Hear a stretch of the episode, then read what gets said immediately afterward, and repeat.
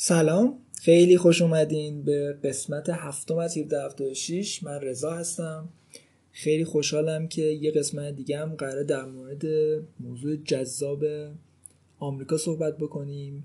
تاریخ آمریکا، سیاست آمریکا، فلسفه آمریکا، شکلگیری آمریکا و هر چیزی که می‌تونه ما کمک بکنه درکی بهتری پیدا بکنیم از اینکه داستان آمریکا از چه قراره.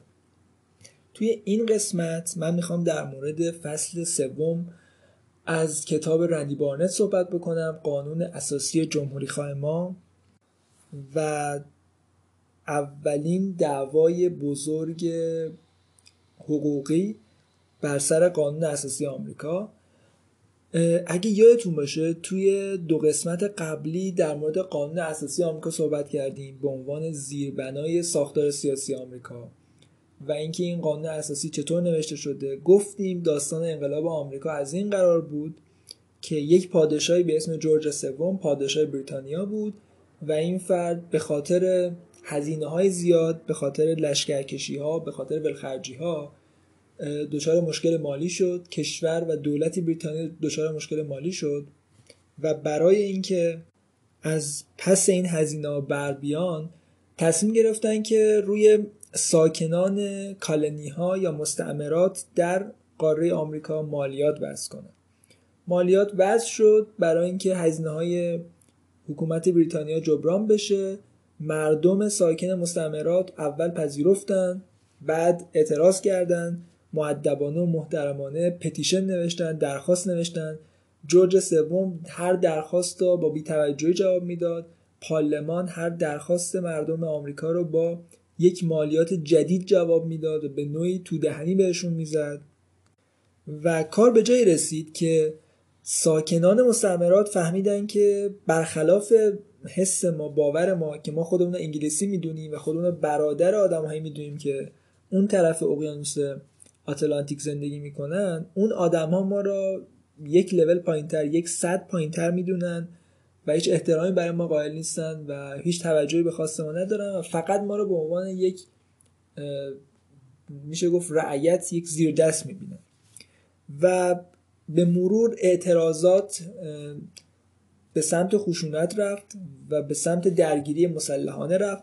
در 1775 تابستان 1775 در مساچوست اولین درگیری نظامی شکل گرفت بین آمریکایی هایی که اسلحه به دست گرفته بودند و ارتش بریتانیا. و به مرور درگیری ها شدیدتر شد. تا جایی که همه سیزده مستعمره به این نتیجه رسیدن که ما باید یک ساختار سیاسی جدید ایجاد کنیم و برای همیشه با بریتانیای کبیر قطعه رابطه کنیم. و برای اینکه به خودشون و به جهان و به آیندگان توضیح بدن داستان از چه قراره.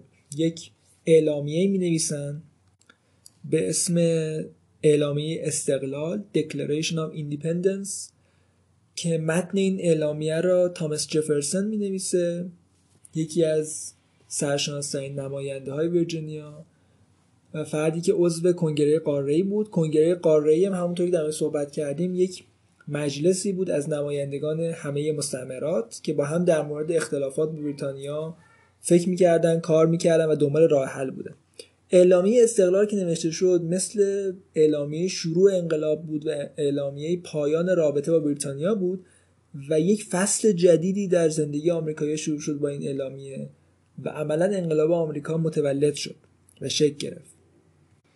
و در طول چند سال آینده چهار سال پنج سال آینده آمریکایی‌ها به هر شکلی که تونستن به کمک فرانسه در نهایت بریتانیا را شکست دادن و در 1783 آخرین سربازای بریتانیایی از انگلستان از آمریکا از نیویورک خارج شدند و در نهایت قرارداد صلحی نوشتن و پذیرفتن شکست. عملا بریتانیای کبیر شکست را پذیرفت.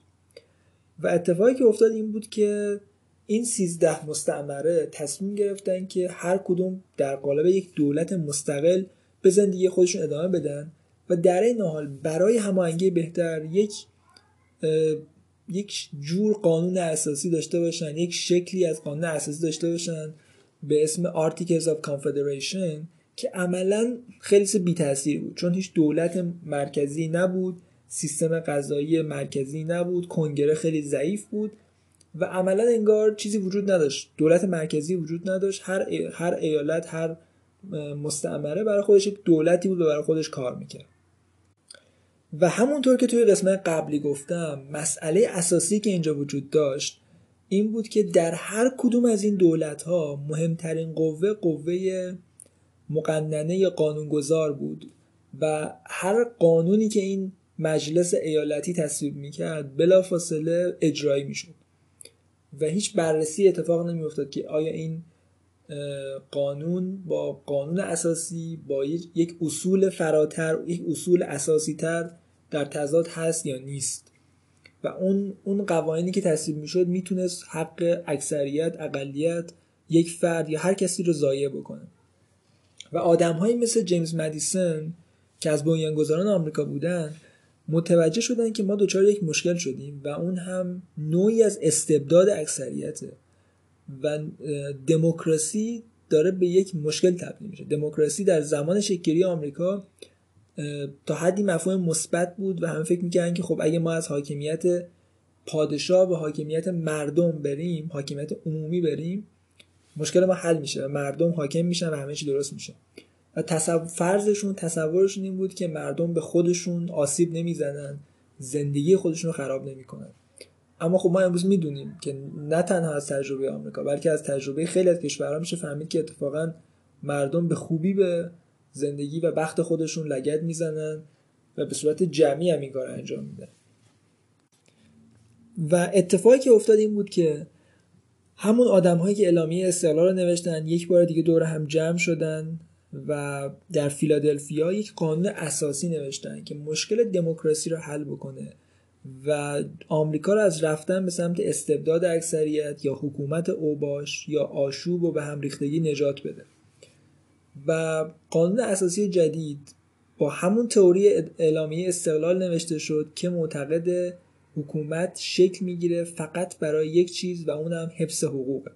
حکومت هدف نیست وسیله است وسیله برای اینکه مردم به خوشبختی برسن و امنیتشون حفظ بشه. پس این تئوری سیاسی اعلامی استقلال میاد توی قانون اساسی آمریکا و تبدیل میشه به زیرساخت حکومت آینده آمریکا. و در نهایت در 1789 قانون اساسی تصویب میشه و تک تک ایالت ها قانون اساسی رو بررسی می‌کنن میپذیرن تصویب می‌کنن و تبدیل میشه به قانون اصلی کشور. اما خب طبیعیه که هر چقدر متن قانون اساسی خوب بنویسی در نهایت به خاطر اینکه آدم ها مختلف دارن تفسیرهای مختلفی شکل می‌گیره. و قانون اساسی آمریکا و اعلامیه استقلال در مورد مفهوم حاکمیت خیلی روشن صحبت نمی‌کنه.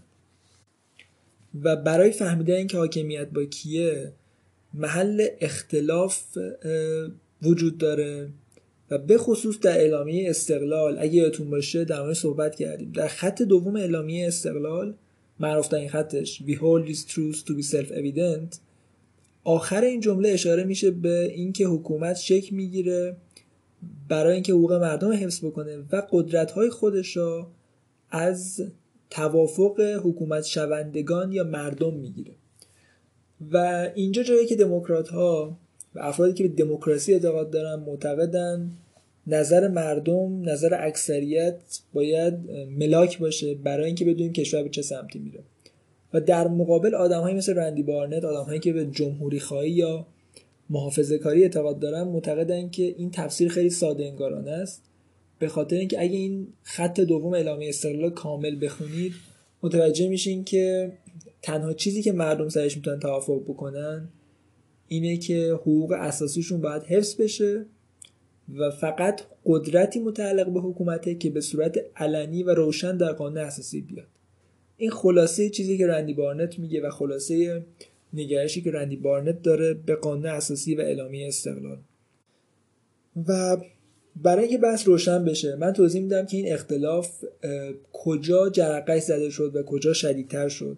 قانون اساسی در 1789 اجرایی شد تصویب شد و اجرایی شد و چهار سال بعد اولین دعوای حقوقی بزرگ شکل گرفت. اتفاقی که افتاد چه؟ داستان از چقدر یه آقایی به اسم رابرت فرگوهر یک تاجری بوده اهل کارولینای جنوبی و نزدیک بوده بریتانیا اما به عنوان یک تاجر در طول جنگ انقلاب به ایالت جورجیا سلاح میفروشه کالا میفروشه. و قبول می‌کنه که بعد از جنگ پول این کالاها رو بگیره. یعنی اون زمان پول نمی‌گیره میگه من بعدا می‌گیرم جورجیا هم تعهد میده که پولش رو بهش بده.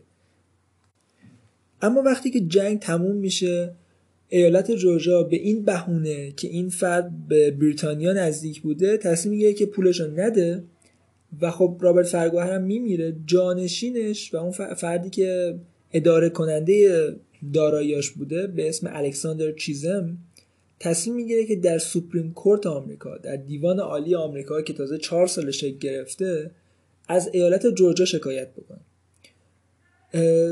چیزی که وجود داره اینه که در قانون اساسی آمریکا در آرتیکل 3 به وضوح اومده که یک فرد حق داره از یک ایالت شکایت بکنه در دادگاه فدرال در دادگاه ملی.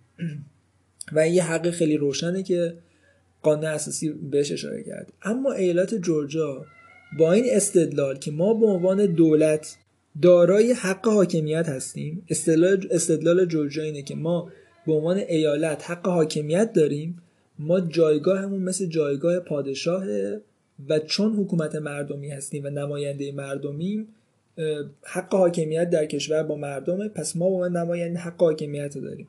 ما بالاترین قدرتیم و هیچ فرد نمی‌تونه از ما شکایت بکنه در دادگاه فدرال. و این تبدیل میشه به دلیلی که جورجیا تصمیم می‌گیره در دادگاه شرکت نکنه و دیوان عالی آمریکا را زیر سوال می‌بره. و از اون طرف نماینده چیزم الکساندر چیزم دادستان کل آمریکاست آقای ادموند رندولف که به عنوان دادستان معتقده که ایالت جورجیا باید بیاد حقوق این فرد بده و باید از خودش دفاع بکنه به خاطر اینکه حق حاکمیت با مردمه و نه مردم به عنوان جمع بلکه مردم به عنوان به عنوان فرد. این خیلی نکته ظریفیه.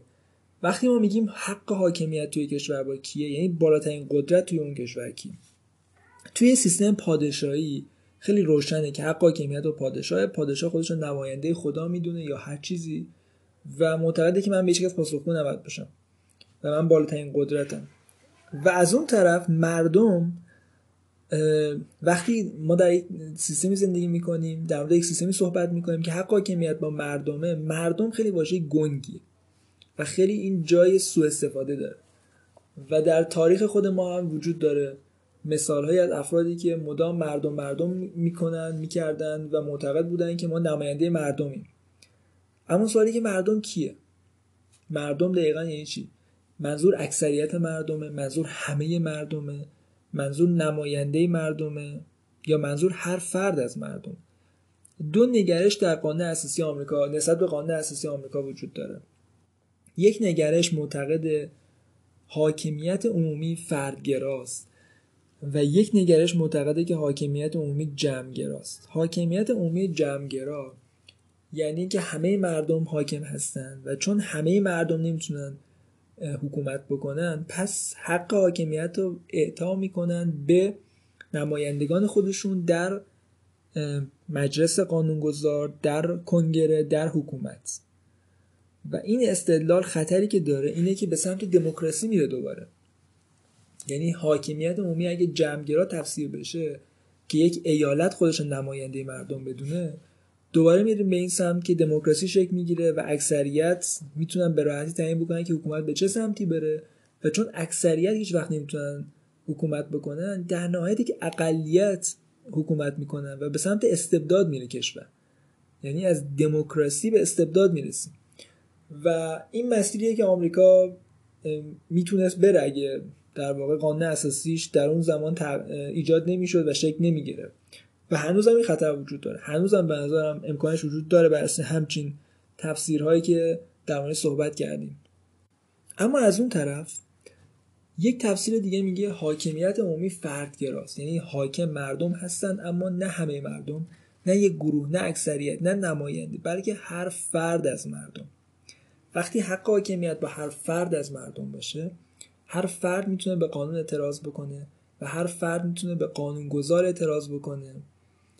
و هر فرد فقط می‌تونه سر چیزی توافق بکنه که به خاطرش وارد جامعه شده به خاطرش سیستم سیاسی رو پذیرفته و اون حقوق اساسیش. پس هر فرد فقط به مسئله حقوق اساسی خودش می‌تونه پایبند باشه و راضی باشه. وقتی اینطوری نگاه می‌کنیم خیلی مسئله متفاوت میشه. پس دو نوع حاکمیت وجود داره که یکم تفاوتشون ظریفه یکم شاید قابل فهم نباشه. اما اگه روش فکر بکنین خیلی روشن میشه. حداقل خروجیاش معلومه. وقتی جمعگرا فکر می‌کنیم به حاکمیت در نهایت می‌رسیم به دموکراسی و استبداد. ولی وقتی فردگرا فکر می‌کنیم می‌رسیم به اینجا که هر فرد دنبال حفظ حق خودشه و چه کسی بهتر از هر فرد برای حفظ حق خودش. اتفاقی الان تو آمریکا داره میفته اینه که شما می‌بینید یک فردی میره از مثلا دولت فدرال یا دولت ایالتی شکایت می‌کنه. این مثلا خیلی جالبه که شما case ایی دارین توی Supreme Court آمریکا که یک فردی از دولت شکایت کرده و پیروز میشه بعضی اوقات. و فکر کنم خیلی جالب باشه. اگه یک زمانی در مورد case های Supreme Court صحبت بکنیم چون خود رندی بارنت هم یه کتاب داره در مورد 100 کیس مهم سوپریم کورت آمریکا. و خیلی کیس های جالبی هن. خیلی درس های جالبی دارن ایده های جالبی دارن. شاید درماشون صحبت بکنیم. و حالا شاید یک کتاب هم درماش معرفی بکنم توی تلگرام. پس بحثی که وجود داشت اینجا در مورد حاکمیت بود و تعریف حاکمیت. و گفتیم که از این پرونده این دعوا شکل گرفت. و آخرین چیزی که می‌خوام بهش اشاره بکنم اینه که نتیجه این دعوا چی شد و سوپریم کورت آمریکا چه حکمی داد. همطور که قابل پذیرش قابل پیش بینی بود بر اساس متن قانون اساسی هر فرد حق داره از هر ایالت شکایت بکنه. علتش هم که قانون اساسی آمریکا با ذهنیت فردگرا نوشته شده و افرادی که در سوپریم کورت آمریکا قاضی شدن در اولین سوپریم کورت آمریکا خودشون جزو بنیانگذاران بودن. مثل جان جی مثل جیمز ویلسون اینا در واقع قضات دیوان عالی بودن و جز نویسندگان قانون اساسی بودن. و حکمی که میدن از پنج قاضی چهار نفر به نفع الکساندر چیزم و رابرت فرگوهر حکم میدن. به این معنی که این فرد حق داره شکایت بکنه و یک نفر به نفع ایالت جورجیا. اینکه اون یک نفر چی میگه و اون چهار نفر چی میگن خیلی مهمه و خیلی اهمیت داره. یکی از اون چهار نفر قاضی جیمز ویلسون که معتقد حق با فرد توی این پرونده هستش چیزی که میگه اینه که حق حاکمیت در نهایت با فرده به خاطر اینکه هر فرد آزادی میپذیره از قانون تبعیت بکنه به خاطر اینکه خودش خواسته. و چون یک فردی آزادانه تصمیم گرفته از قانون حمایت بکنه قانون تبعیت بکنه پس باید این حق رو داشته باشه که به قانون اعتراض بکنه.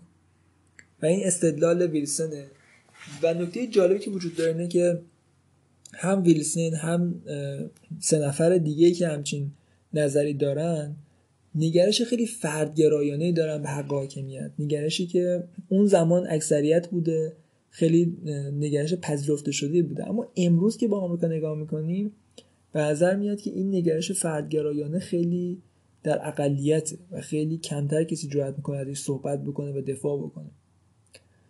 و اون طرف داستان قاضی که تک قاضی که حکم میده به اینکه حق با ایالت جورجیاست یک فردی به اسم جیمز آردل که نگرش خیلی جالبی داره. آردل به سراحت بیان می‌کنه که مجلس قانونگذار ایالت مثل جانشین پادشاه. حالا که ما پادشاه بریتانیا رو بیرون کردیم و دستش رو قطع کردیم از حکومت ما یک جانشین داریم براش و اون جانشین نمایندگان مردم. این نمایندگان مردم پادشاهان جدید ما و چون توی قانون اساسی قدرت قانونگذار محدود نشده پس هر چیزی که قانونگذار تصویب بکنه به عنوان نماینده مردم باید بلافاصله تبدیل بشه به قانون و حتی اگه با قانون اساسی جای در تضاد باشه حق با اکثریت مردم. و می‌تونیم بگیم نگرش دموکراتیک به قانون اساسی آمریکا و دموکراسی خواهی یه جورایی از حرفای همین آقای قاضی جیمز آردل بیرون میادش. و خیلی جالبه که اون زمان یک همچین نگرشی داشته و اینقدر مفهوم قدرت جمعگرایانه براش پررنگ بوده که ما می‌دونیم در نهایت به کجا می‌رسه داستان و این خیلی نگرش ساده انگارانه است. ساده انگارانه که فکر کنیم نمایندگان مردم واقعا به فکر تک تک مردم می‌تونن باشن به اندازه خودشون. به اندازه خود مردم می‌تونن نگران مردم باشن و امروز که نگاه می‌کنیم با آمریکا مواجه میشیم با طیفی از نمایندگان فاسد که با چین ارتباط دارن با روسیه ارتباط دارن و خیلی اهمیت نمیدن که وضعیت مردم چطوریه و خیلی براشون سخته که حتی یک قانون در مورد کووید تصویب بکنن برای اینکه مردم از شرایط اقتصادی بد خارج بشن. و پس این خلاصه نظر دو طرف این پرونده بود. و چیزی که وجود داره اینه که حالا سوالی که اینجا ایجاد میشه اینه که خب فرض کنیم که حقوق فرد و حقوق اساسی و ذاتی مهمترین چیزه. پس وقتی در اعلامیه استقلال گفته شده که نظر مردم توافق مردم اهمیت داره و قدرت حکومت از توافق مردم میاد پس اینا چطور با همدیگه رابطه پیدا می‌کنه چطور این دوتا می‌تونه کنار هم قرار بگیره؟ چیزی که رندی بارنت میگه اینه که مردم توافق کردن اما توافق مردم فقط چیزیه که در قانون اساسی اومده. فقط همین. یعنی قدرت حکومت فقط محدود به چیزی که در قانون اساسی اومده. اما حقوق مردم اونطور که الحاقه نهم قانون اساسی آمریکا میگه حقوق مردم محدود به قانون اساسی نیست. به چیزی که توی قانون اساسی نوشته شده محدود نمیشه. حقوق مردم نامحدوده قدرت حکومت محدوده. این وضعیتیه که رندی بارنت توصیف می‌کنه و در واقع تفسیر رندی بارنت از قانون اساسی آمریکاست و چیزی که رندی بارنت میگه نتیجه گفتگوی آدم های مختلف در طول چندین سال چندین قرنه. و از لایسندر اسپونر تا جان لاک تا ادموند رندولف اولین داستان آمریکا. کلی مثال میاره از اینکه این این نگرش از کجا آمده و چه پشتوانه ای داره. و یکی از چیزایی که برای من خیلی جذاب بود استدلال جان لاک جان لاک یکی از فیلسوفای شناخته شده بریتانیاییه. و چیزی که جان لاک میگه به نظرم خیلی استدلال محکمیه. به زبان خیلی ساده. جان لاک یک حالت توری تعریف می‌کنه به اسم استیت of نیچر فرض کنید آدم ها توی یک محیط طبیعی توی حیات وحش دارن برای خودشون زندگی می‌کنن جامعه وجود نداره حکومتی وجود نداره. توی این حالت آدما نهایت آزادی دارن دیگه. هر کاری دلمون بخواد می‌تونیم انجام بدیم. ولی خب مشکلی که وجود داره اینه که همیشه یک آدم قوی تر شما پیدا میشه که میاد زندگی شما رو می‌گیره آزادیتون داراییتون رو می‌گیره. و خب امنیت نداریم. ریسک زندگی خیلی بالاست خیلی خطر وجود داره. و آدم ها برای اینکه از این ریسک و نگرانی دور بشن و امنیت پیدا بکنن تصمیم می‌گیرن بخشی از حقوق خودشون رو از دست بدن تا اینکه همه بتونن کنار هم راحت زندگی بکنن. در واقع بخشی از حقوقشون رو برای نفع عمومی برای سود عمومی فدا می‌کنن. و سود عمومی یه حالت برد برده. چون اگه همسایه من زنده مونه همسایه که من دارم باش business می‌کنم خب اون سود می‌کنه من سود می‌کنم و جفتمون برنده میشه. نیازهای همه داره برطرف میشه دیگه. حالا اصطلاح جان لاک که اگه هر فردی برای اینکه نفع عمومی تامین بشه حاضر میشه یه بخشی از حقوقش از دست بده تا بیاد توی جامعه زندگی بکنه تا حقوق دیگهش باقی بمونه چطور حاضر میشه به یک فرد به یک دولت به یک قانونگذار قدرتی بده که اون بیاد قانونی وضع کنه که اون قانون در نهایت نفع عمومی از بین ببره؟ فرض کنید مجلس ایالت میاد قانون وضع می‌کنه که از این بعد هر کسی که رفته وام گرفته 6 سال دیگه می‌تونه وامش رو پس بده. اگه امروز بعد پس میاده 6 سال تمدید میشه. زمان پرداخت وامش زمان پس دادن وامش. فرض کنید مجلس ایالت بیاد یک همچین قانون تصویب بکنه. اتفاقی که میفته اینه که حقوق یک بخش از جامعه ازشون گرفته میشه و افرادی که وام دادن به بقیه متضرر میشه. در اینچه کمتر بقیه وام میدن در اینچه اقتصاد به هم می‌خوره در اینچه نفع عمومی خدشه دار میشه. چون حقوق و دارایی های یک گروه از جامعه گرفته شده نفع کل جامعه زیر سوال داره میره. چون همه به هم وصلن دیگه توی جامعه. و اتفاقی که میفته اینه که این سوال پیش میاد که کدوم فرد عاقلی حاضر به یک فردی مثل نماینده مجلس یک دول مثل دولت یا حکومت این قدرت رو بده که چیزی که به خاطرش حاضر شده از حقوق خودش بگذره تا بیا تو جامعه زندگی بکنه رو ازش بگیره. یک پارادوکسه. اگه اگه انسان این کارو انجام بده اون انسان احتمالا ذهن سالمی نداره و درست فکر نمی‌کنه. و این یه پارادوکسه. و جان لاک اینطوری توضیح میده که حدود قدرت حکومت باید تا حدی باشه که life liberty و property یا حقوق هر فرد حفظ بشه. اگه حدود قدرت حکومت از این بیشتر بشه اصلا زندگی انسان در جامعه بیمعنا میشه و نکته جالبی که وجود داره اینه که قاضی های بعدی Supreme Court در پرونده های بعدی همین نگرش ادامه میدن. مثلا جاستیس چیز یا جان مارشال اینا قضاتی هستن که دقیقا همینه توضیح میدن که اگه یک انسانی برای حفظ حقوقش حاضر شده در جامعه زندگی بکنه به هیچ وجه حاضر نمیشه که به قانونگذار حق بده این حق رو بده که حقوقش و در واقع نفع عمومی که به خاطرش اومده تو جامعه رو ازش بگیره. این چیزی که دقیقا جاستیس چیز یکی از قضات معروف آمریکایی حدود ده سال بعد از نوشته شدن قانون اساسی توضیح میده. پس این نگرش خیلی نگرش پررنگیه در زمان شکلی آمریکا که حاکمیت عمومی باید فردگرا باشه و مبتنی به هر فرد باشه. و این منظرم خیلی نکته مهمیه که باید در نظر بگیریم. و آخرین چیزی که می‌خوام در مورد صحبت بکنم جنبندی رندی بارنته و جنبندی رندی بارنت در مورد حاکمیت اینه که در نهایت حاکمیت عمومی نه در حکومت نه در کنگره و نه در جمعیت مردم جمع مردم بلکه در هر فرد قرار داره. حاکمیت به هر فرد برمیگرده. و حضور و ببخشید نکته که اینجا وجود داره اینه که در نبود یک توافق روشن بر اساس قانون اساسی توسط هر فرد اون اون توافقی اون پذیرشی مورد قبوله که در قانون اساسی اومده. اگه همه افراد همه افراد جامعه بتونن توافق بکنن سر چیزی اون توافقی مد نظره که در قانون اساسی اومده ولا غیر. و هر اضافه شدنی هر گسترشی بر حقوق دولت و حکومت میشه گفتش که نقص کننده حقوق فردیه و باید جلوش گرفته بشه کاری که سوپریم کورت باید انجام بده جلوی افزایش قدرت حکومت رو بگیره. و نکته که وجود داره نکته بعدی که وجود داره اینه که برای اینکه بفهمیم آیا حکومت داره درست کار می‌کنه یا نه و پذیرش مردم براش منبع قدرت کافی نگاه کنیم که آیا حکومت به صورت برابر از حقوق همه دفاع می‌کنه یا نه. پس ملاک این نیست که آیا حکومت به نظر اکثریت گوش میده نظر اکثریت دنبال می‌کنه. ملاک اینه که آیا حکومت از حقوق تک تک افراد جامعه داره دفاع می‌کنه یا نه. نکته بعدی هم که وجود داره اینه که بعد از یه مدت در واقع الحاقه 11 قانون اساسی تصویب میشه که الحاقه 11 قانون اساسی آمریکا به صراحت اینو میگه که فرد دیگه نمی‌تونه از ایالت در از ایالت ها در دادگاه فدرال شکایت بکنه.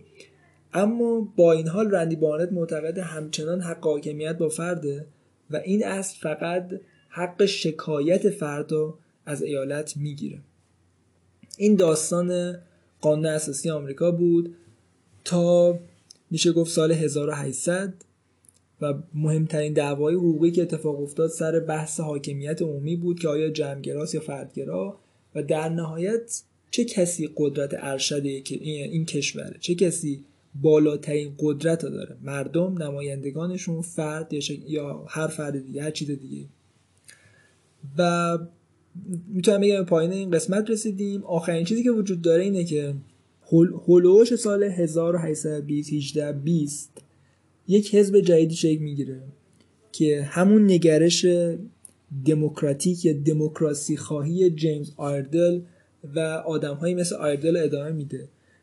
و اون حزب حزب دموکراته که دو ایده اصلی داره. یکی دفاع از بردهداری و یکی هم حکومت اکثریت. و بردهداری اتفاقا ایده مورد علاقه اکثریت بودش و حزب دموکرات با این استدلال که این ایده ایده اکثریت پس ایده موجهیه ازش دفاع می‌کرد.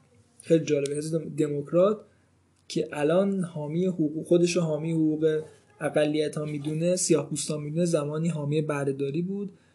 اون زمان ایدهشون این بود که این خاص اکثریت نفع اکثریت الان معتقدن که این وضع جدید نفع اکثریت. و خیلی ساده میشه فهمید که دنبال کردن نظر اکثریت خواست اکثریت آدم به کجا میرسونه. در مقابل این حزب دموکرات یک حزب جدید شکل می‌گیره ضد بردهداری به اسم حزب جمهوری خواه با افرادی مثل آبراهام لینکلن و همونطور که می‌دونید در نهایت جنگ داخلی شکل می‌گیره و این اختلاف سر بردهداری با اسلحه در واقع حل میشه. و اتفاقی که میفته اینه که بعدها یک نوع نگرش جدید شکل می‌گیره به اسم پروگرسیو هم در حزب جمهوری خواه و هم در حزب دموکرات که این نگرش پروگرسیو سعی می‌کنه سیستم قضایی محدود بکنه و اون اون سیستم دموکراتیک یا اکثریت خواهی یا نظر اکثریت جلو ببره. و این یکی از خطرات مهم برای آمریکاست که تا امروز هم ادامه داره. آدمایی که معتقدن قانون اساسی یک موجود زنده است و سیستم قضایی نباید جلوی خواست مردم وایس توی قسمت بعدی در مورد این موضوع صحبت می‌کنیم و می‌خوام به این بپردازم که چه اتفاقی افتاد تا آمریکا مسئله بردهداری حل بکنه. چون همه این صحبتایی که تا الان کردیم در مورد این بود که قانون اساسی آمریکا با این تئوری نوشته شده که اصل حقوق مردمه بعد حکومت میاد. اگه از حقوق مردمه چرا حق سیاه‌پوستان و چرا حق زنان پایمال شد و چرا از اونها دفاع نشد. یک قسمت داستان برمیگرده به اینکه اگه این اتفاق میافتاد شاید آمریکا اصلا شکل نمی‌گرفت. شاید اون زمان خیلی از ایالت تصمیم گرفتن با آمریکا نپیوندن. ولی به حال قانون اساسی خیلی روشن به این موضوع نمی‌پردازه و این اختلاف ادامه پیدا می‌کنه. توی قسمت بعدی در مورد بحث بردهداری صحبت می‌کنیم و اینکه قانون اساسی آمریکا چطور یک بار دیگه متحول میشه و کاملتر میشه. خیلی ممنون که توی این قسمت, قسمت با من همراه بودین. خیلی خوشحال میشم. اگه هر نظری هر سوالی پیشنهاد دارین برام بنویسید در اینستاگرام و تلگرام بفرستین تا در صحبت بکنیم با هم دیگه. و ممنون. بدرود.